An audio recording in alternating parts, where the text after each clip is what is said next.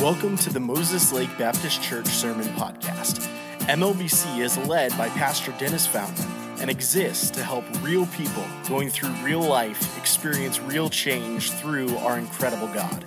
We hope this message will be an encouragement to you, and we'd love to hear how God used it in your life. Well, let's take our Bibles this morning and let's go to the book of Luke and chapter number 8. Luke in chapter number eight. And we are continuing in our series, Encountering Christ. And uh, this morning, I just want to ask you as we kind of get going, as you find your place in Luke 8, we'll be there in just a minute. I want to ask you this question Have you ever had to or tried to convince somebody of something?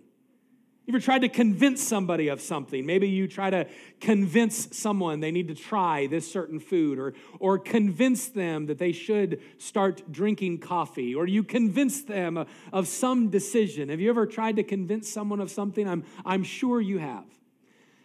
All of us have tried to convince somebody, like, hey, this is okay, you can do this, hey, trust me. Why, why do we try to convince people of things? Well, we try to convince people of things because we're trying to reassure their doubts. I'm reminded of 2019 Men and Boys Campout. Some of you guys were there.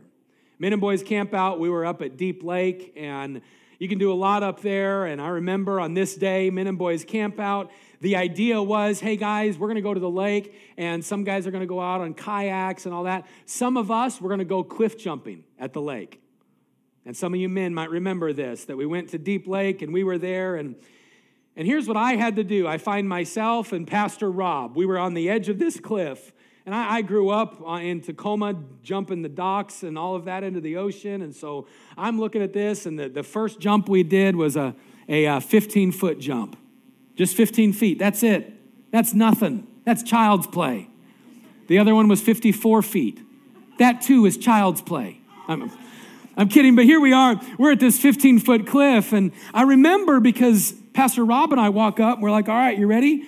And we look back, and I'm not exaggerating, to see grown men going, no, no, I don't, I, I don't think I could do it.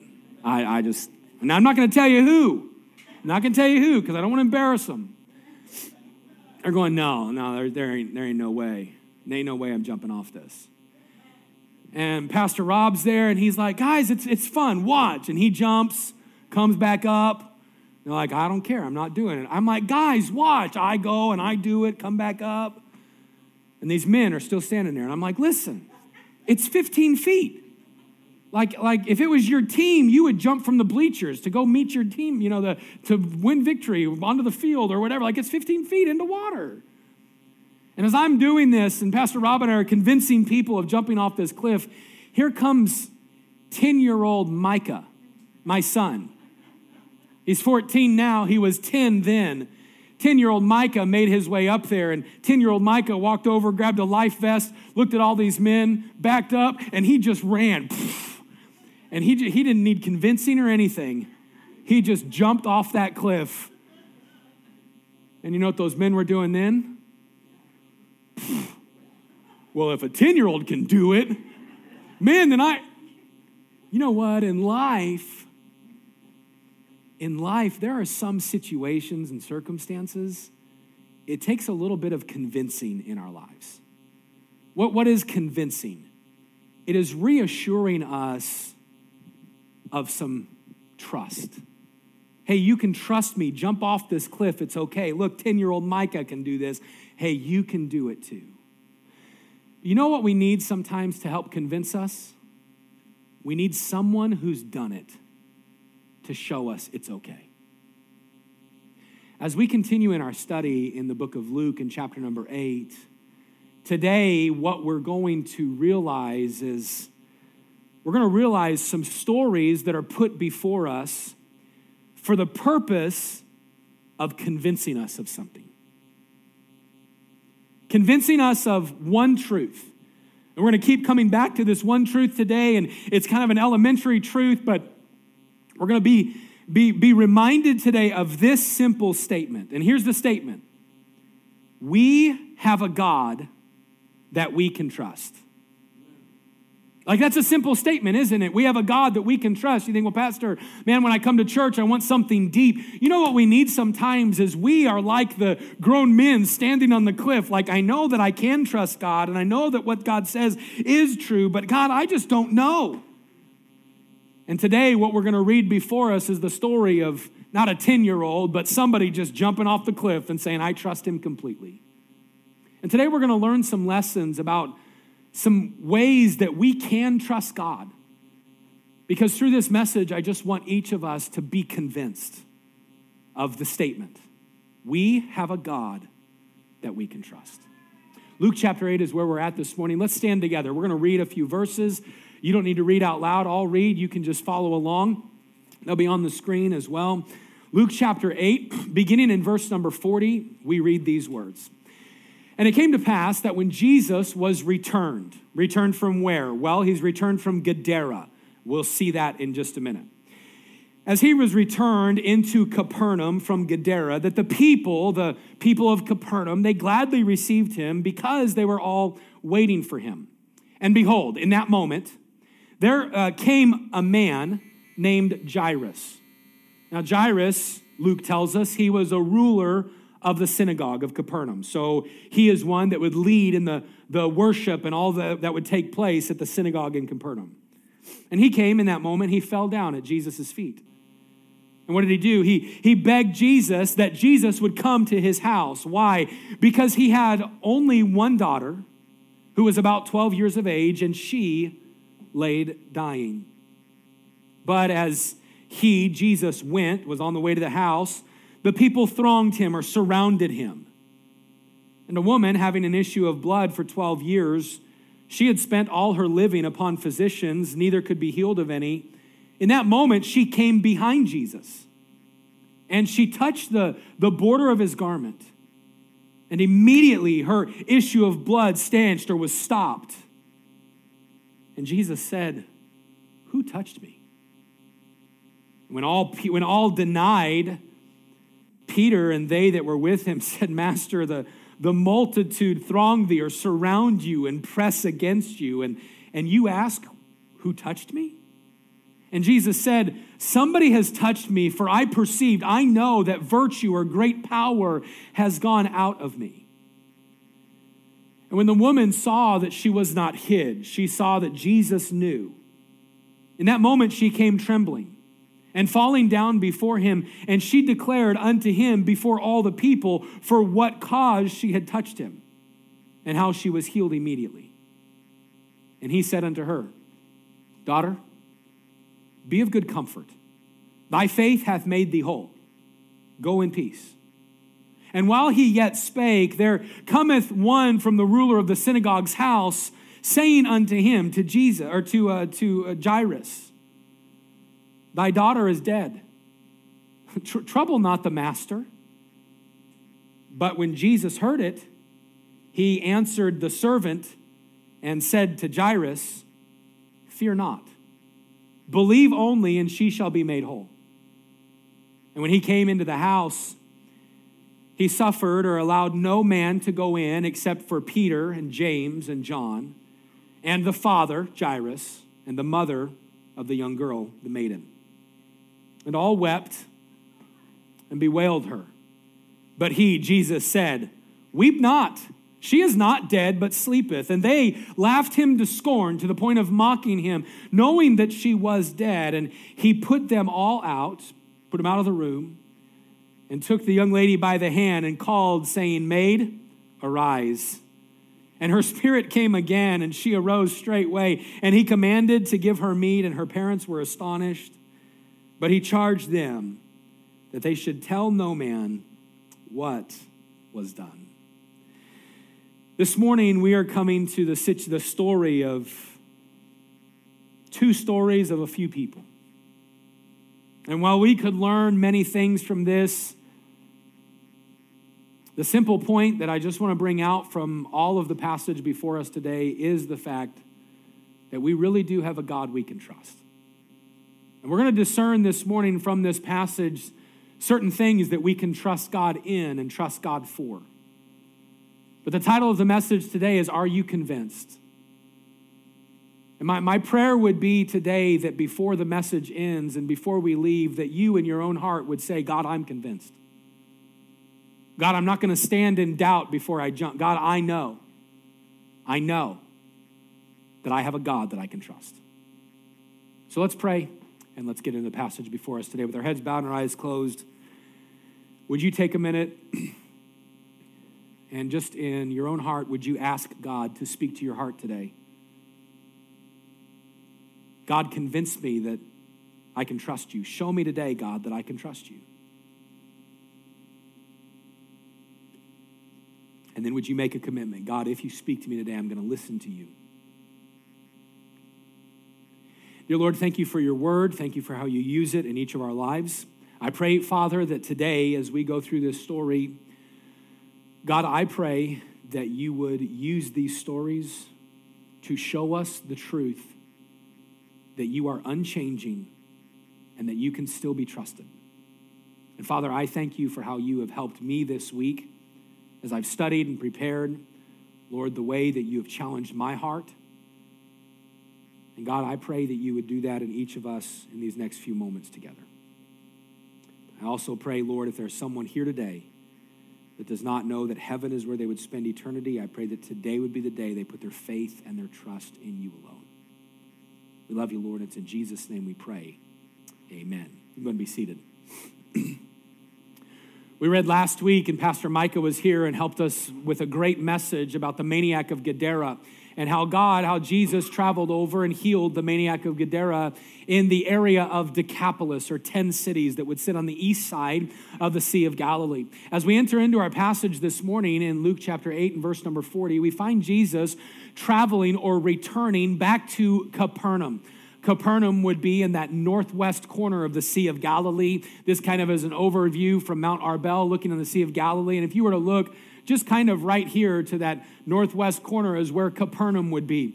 And Jesus comes back into the city of Capernaum, and the Bible tells us that as he enters into the streets of Capernaum or the area of Capernaum, that people begin to receive him. They have already heard about him. If you did some research, you would find that much of the earthly ministry of Jesus would take place in Capernaum. Jesus would preach the most at the synagogue of Capernaum. Jesus would do uh, many of the miracles in the city of Capernaum. And so much of his ministry would revolve around this city of Capernaum. And so Jesus, his popularity has now spread.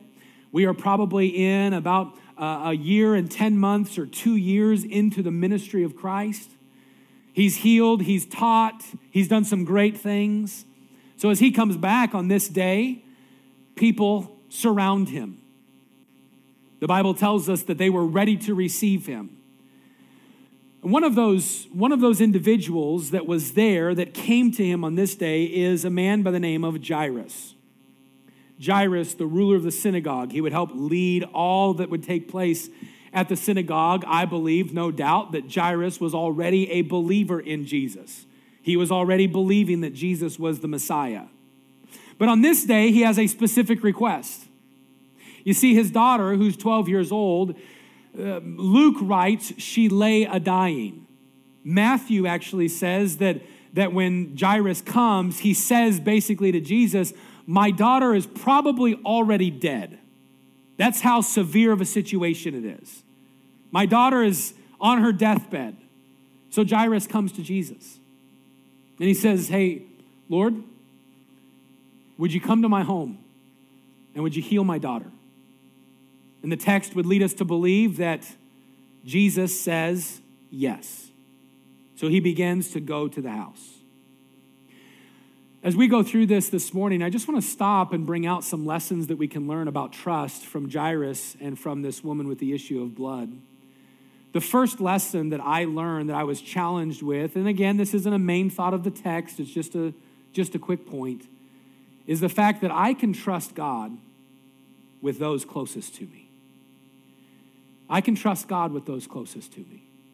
You know what Jairus does in this situation? Jairus has a circumstance in his home that is completely out of his control.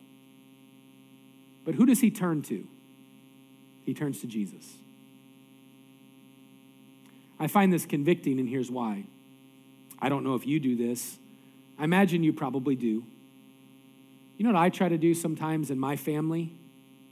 I try to play God. Do you know what I mean? Trying to play God? I try to be in control.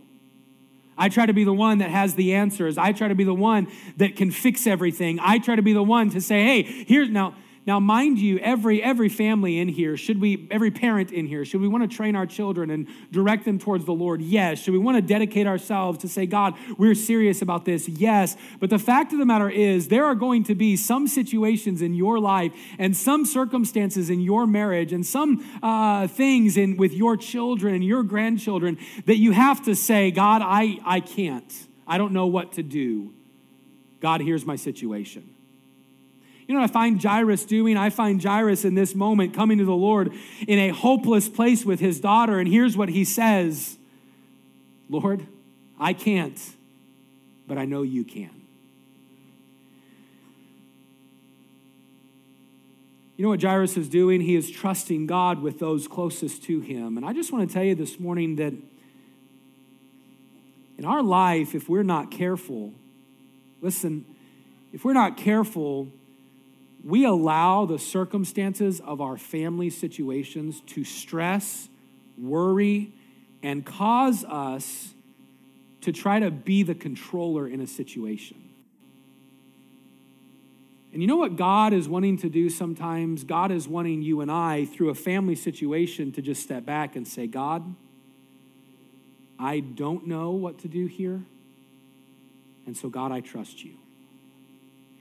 And so we, like the author of Hebrews, can just simply say, I will put my trust in him. And again, behold, I and the children which God has given me. What is this? What is he saying? He's just saying, the, the writer of Hebrews saying, I choose to put my trust in him, and I choose to lead my family to do the same.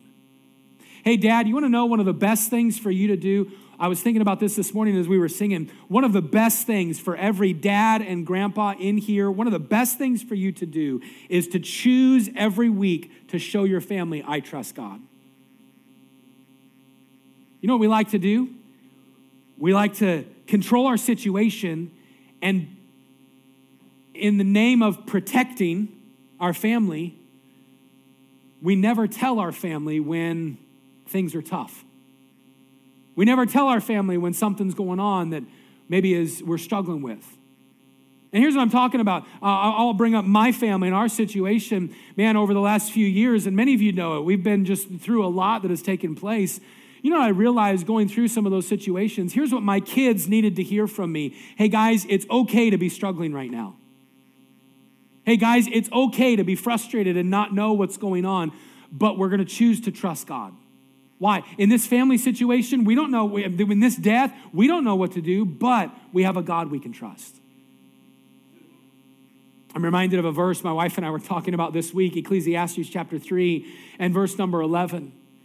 It says this He hath made everything beautiful in His time. Also, He hath set the world, or the world to come, eternity in their heart, so that no man can find out the work that God maketh from beginning to the end. What, what, is, the, what is the author of Ecclesiastes saying? He's saying, hey, you can know that God is always working and things will turn out in a beautiful way. Eternity is right around the corner, and right now you may not understand it, but you have a God you can trust through it. Hey, I'm reminded as I come to these pages and as I come to this first part of the story about Jairus that I truly can trust him. I can trust God with those closest to us. Well, Jairus on this day, he beseeches, begs the Lord, come to my house. Jesus turns, follow the story. Jesus turns. He's walking now to the house with Jairus. And the Bible says that in that moment, the press of people increases. Now there's more and more people gathering around Jesus. Now they're pressing against him. You ever been somewhere that's just extremely packed with people? Some of you are like, that's why I like the 8:30 service better than the 10:30, you know? And my wife and I said, I, I, I believe this. I think the 8:30 service is introverts and people who just want to get done early. you know what? We've all been around people. You go you ever been to like a theme park or a, um, a stadium filled with people? A few years ago, we went to Disneyland and we went on Graduates Day. Yeah, don't ever go to Disneyland on Graduates Day. all of the local schools for one day, they dismiss all of their graduating seniors to Disneyland in Southern California. Now, I'm not talking about a class of like 100, like literally, you know, probably 30 or 40 schools and graduating classes of 500 to 1,000. Like it wasn't packed, it was miserable.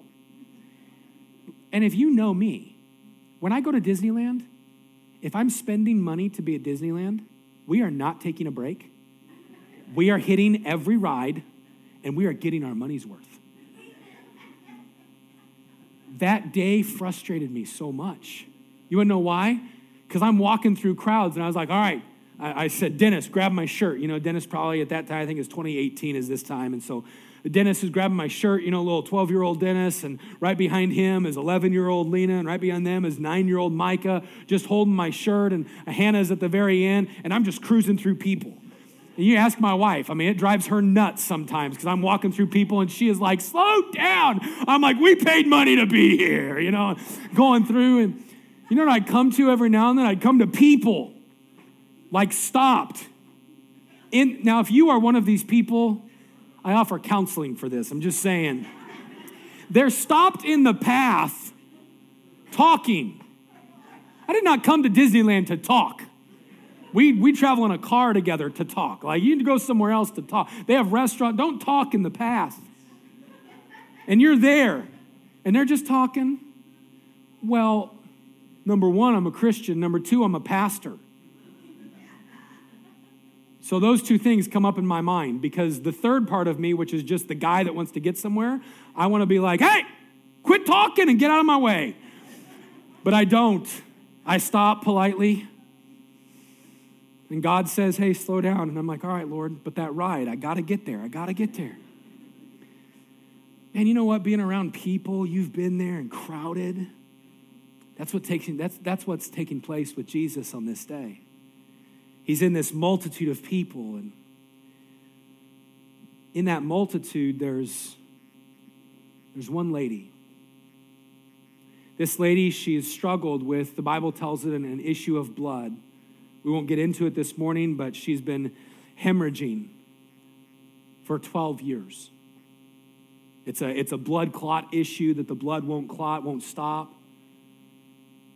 And this woman, no doubt, she, if you go and you know Levitical law, she can't be in public places. She's not supposed to be around people. So this woman in that moment, she, she no doubt is covered up and, and perhaps, perhaps crunched over so people wouldn't notice her, maybe, maybe even crawling on the ground. And, and as Jesus is slowly moving through the, the multitude and as Jairus is at his side, we find this woman.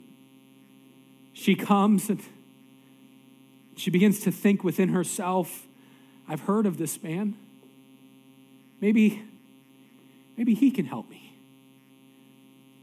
And this woman says, if he is who he says he is, I know he can help me. And in her moment of faith, she, she says to herself, I'm not even going to talk to him. I'm not going to talk to him. I'm not going to I'm not going to get his attention. Here's what she does. Matthew records it this way. She says this If I could simply just touch the hem of his garment. What is that? If I, if I could get close enough to just touch his robe. She gets through all the people. She touches his robe, and in that moment, she's healed. And Jesus stops and he says, Who touched me? And Peter and the disciples, What are you talking about, Jesus? There are people all around you. And, and he said, No, no, no, no. Virtue, great power went out from me. I know somebody touched me. And she knows she's caught, so to speak. And she speaks up and says, Lord, it was me. I've been dealing with this issue of blood for 12 years. And I thought if I could just get close to you. And I did. And you healed me.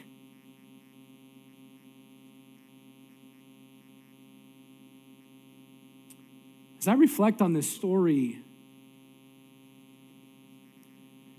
I can't help but find myself in Jairus' position. Oh, we look at the miracle of Jesus healing the woman, and we'll see that in just a minute. But where was Jesus going? He was going to the house of Jairus. And this situation, it's stopping. Now, we read this in a few seconds, but we have to know probably 20 to 30, 45 minutes is in just these few verses. And you don't want to know the, you want to know the lesson that I learned in this? Is this simple statement I can trust Jesus, I can trust him in spite of interruptions. You see, what, put, put yourself in Jairus' thinking. What could Jairus be thinking? He could be thinking, man, does he not know? Jairus could be thinking, we don't have time for this.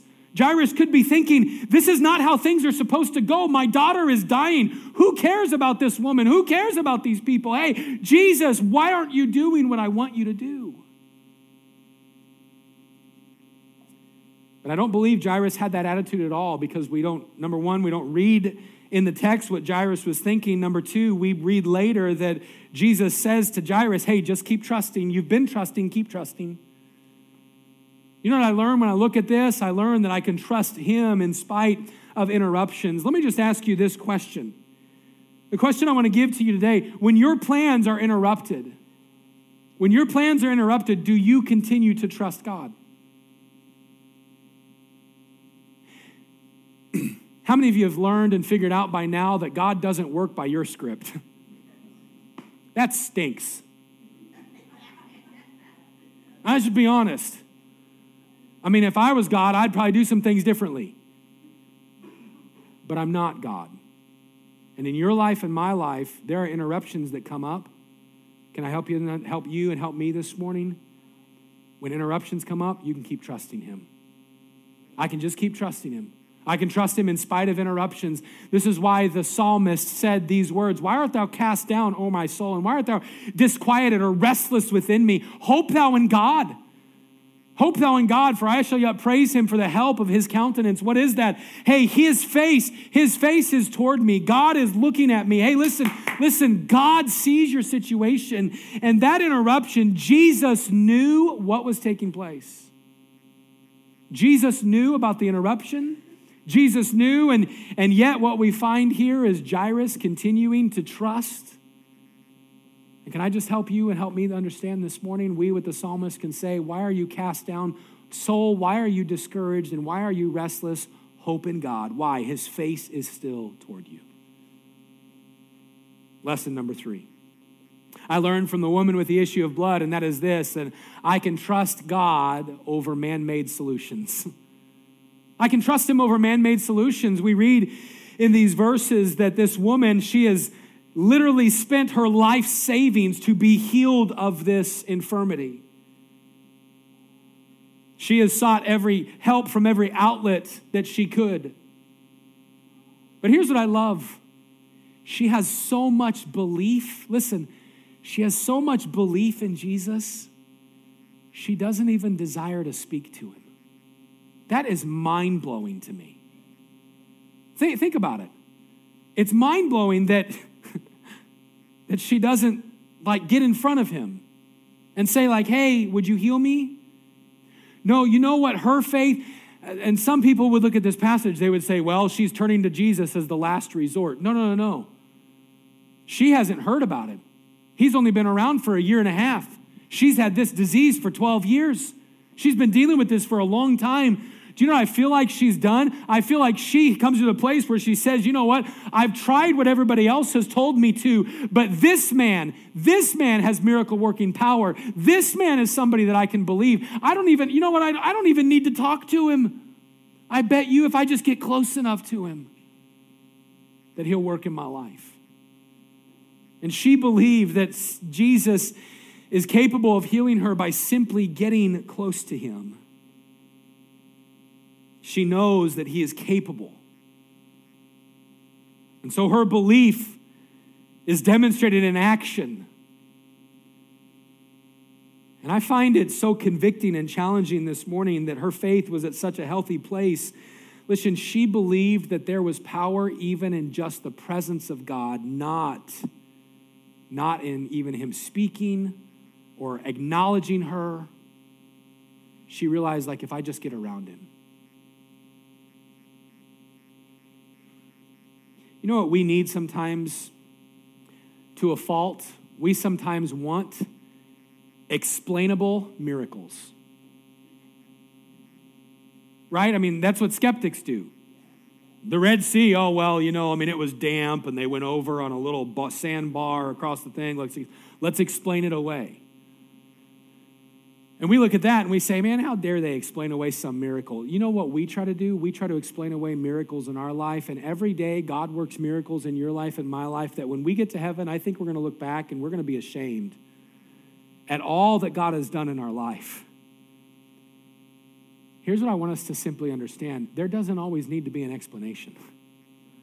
You can trust Him over man made solutions. Man, we try to come up with reasons and things and situations and explanations. And you know what the psalmist said? The psalmist said this It's better to trust in the Lord than to put confidence in man. It's better to trust in the Lord than to put confidence in princes. Hey, people will fail you, God will never fail you. Well, Jesus, in this moment, he heals this woman. The conversation comes and she presents herself to say, Hey, you worked a miracle in my life. I've had this for 12 years and, and you dealt with it and you healed me. And as she wraps up speaking, we read that a servant comes from Jairus' house. Now stay with the story and let's put ourselves into it. Don't just, don't just graze over the Bible passages before us. Put yourself in it. Because here's what we read. A servant comes. And the servant says to Jairus, Hey, um, don't, don't bother the master. Your, uh, your daughter is gone. Now we read this and, and we know the next verse that Jesus says, Hey, just believe, I'll take care of it. But Jairus didn't know that in that moment. And I can tell you, and some of you in here, you have been through this, and, and I'm not at all trying to highlight some heartache in your life, but I do want to I do want to connect it. I remember watching as my mom and dad, when my brother died in 1989, I was just a six-year-old boy, and I remember watching as my parents in that hospital. I remember sitting, I can still close my eyes, and I can see the clock on the wall, and I can see the waiting room, and I can see my parents out through the, the hallway as the doctor walked up to them and, and told them that their son would never breathe again. And I remember watching that grief stricken mother and husband and father. Just shoulders drop. And those of you that know my dad, six foot five and some odd pounds, his shoulders just drop and they both begin to weep. I put myself in Jairus' situation. What do you say? He just begins to cry. He's weeping. This is now a situation that has gone from something that is possible to now the impossible. See, when he came to Jesus, there was hope. There was still breath in her life. I, he's worked miracles. I've seen him heal people. He can heal my daughter. But now, in this moment, it's hopeless. He's destitute. And Jesus says to him, Don't be overtaken in fear. Just, just keep trusting. Keep trusting. She'll be made whole. Jairus, don't let your faith waver. One of the lessons I learned here is this simple principle that I can trust God for the impossible. You want to know what I see as I look at these pages and as I've, I've been helped with this this week? When I look at this, here's what I find Jesus saying Hey, the situation has changed, but my power hasn't changed. Hey, your situation has changed, but the God of the situation hasn't changed. And I am reminded of this principle every single time that I come up and preach from this platform. Listen up here, listen, look. I'm reminded every time I come because I look back there and I see a thermometer. You say, Oh, Pastor, what's the thermometer? That's for building. And I remember five years ago praying about our new building and praying about property. And I remember sitting in a car at our new property before it was our new property, saying to our friend Jason, There is no way we could get this property. only to have 18 months later us pay cash for property. God did that. And now I'm looking and I'm sitting back, and, and like you, I sit and I think, what's going on with our building fund? I, thought Dennis's timeline, we should already have $5 million in half of a building. Like, that's my timeline. But God doesn't work in my timeline. And when I look at this situation, do you know what I see? Impossible. But can I tell you that even though the situations change, the Savior never does? Even though the circumstances are different, the Christ who is in control never is different. He is always the same. Hey, he says to Jairus, My power hasn't changed. Remember what Jesus said in Mark chapter number 10 when it says this that he says, With men it is impossible, but not with God, for with God all things are possible. Hey, my friend, can I ask you a question this morning? What situation in your life have you been saying, God, that is impossible? God, this marriage, pff, it's impossible. God, that kid, it's impossible. God, this work situation, impossible. Now, again, let me remind you there are some situations that go a different way than what we plan. But even then, God is still trustworthy. I think of Luke chapter 8 and our story as it continues that Jesus and Jairus they make their way to the house. And as they get to their house and Jairus is still trusting, his daughter's dead now, the emotion is still there. He walks in and all the people are weeping. And Jesus walks in the midst of all these people and he goes, Hey, stop it. Those are two great counseling words, just so everybody knows. He walks in and he says, Quit crying. The wailers are there. Who are the wailers? The mourners and wailers. They're professionals that they would be paid to grieve the loss of a loved one. They're already at the house. That means that in this situation, it has been expected. Hey, there is going to be weeping and wailing today at that house because the young girl is going to die. Start heading that way. And so Jesus walks in the midst and he looks at these people and he says to them, Quit it. Quit crying. She's not dead, she's just sleeping. And Luke 8:53 says this. They laughed him to scorn, knowing that she was dead. that phrase laughed him to scorn, it means that they laughed to the point of mocking him. You know what they're doing? this guy, this guy's an idiot. I, I can't believe, I mean, she's dead. Did you hear what he said? Did you, I mean, you're a more, you, you, you have no idea what you're talking about. And they begin to mock, oh yeah, she's, yeah, she's just sleeping. The doctors have proclaimed her dead. She's gone. You know what I learned by this is I learned this simple thought that I can trust him even when others don't. Hey, you know what? In your life and in my life, sometimes your situations, listen, sometimes people are going to say, What? God can't do that. God, God won't do that. God isn't going to. You know what you you're going to have to do? You're going to have to choose that your faith is not going to be impacted and influenced by the faith of others.